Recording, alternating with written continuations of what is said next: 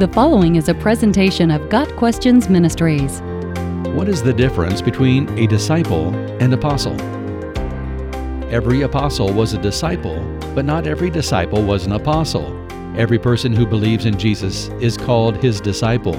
Matthew 28, verses 19 and 20 records Jesus saying, Therefore go and make disciples of all nations, baptizing them in the name of the Father and of the Son and of the Holy Spirit, and teaching them to obey everything I have commanded you.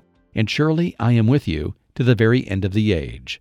The Greek word for disciple simply refers to a learner and is used throughout the New Testament to refer to people who believed in Jesus and followed him. For example, Acts 6 verse 1 says, In those days, when the number of disciples was increasing, the word disciples simply means believers or Christians in this context. The Greek word for apostle literally means one who is sent and can refer to an emissary or anyone sent on a mission. An apostle is given the authority of the one who sent him. All of the apostles were disciples. They were among the many believers in Jesus, but only a select group of disciples were chosen as the twelve apostles. This included the original twelve disciples, although Judas Iscariot eventually reversed his loyalties and rejected Christ, and either Paul or Matthias. That there is a select group of twelve apostles is seen in the foundations of the walls of the New Jerusalem twelve foundations, each inscribed with a name of an apostle. Other men who are named apostles in the New Testament, although not members of the twelve, include Matthias, Barnabas, Apollos, Timothy and Silas, Epaphroditus, and two unnamed apostles, possibly already included in the previous list. These men were sent ones, in that they were chosen for specific work on behalf of the church, but they were not part of the twelve who were handpicked by Jesus.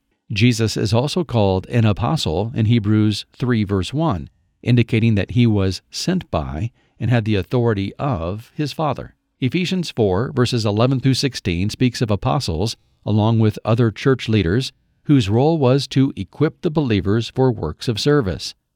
The main distinction of apostles appears to have been regarding their authority. The apostles' teaching forms the foundation for the truths of our faith. The qualifications for being an apostle, including having been with Jesus during his ministry, having personally witnessed Jesus after his resurrection, and having been empowered by the Holy Spirit to perform miracles or signs.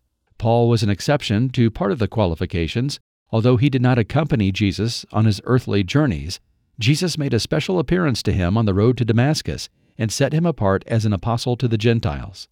This is why Paul compared his place among the other apostles as one born at the wrong time. 1 Corinthians 15, verse 8. There are no apostles, in the special sense of the word, alive in this world today.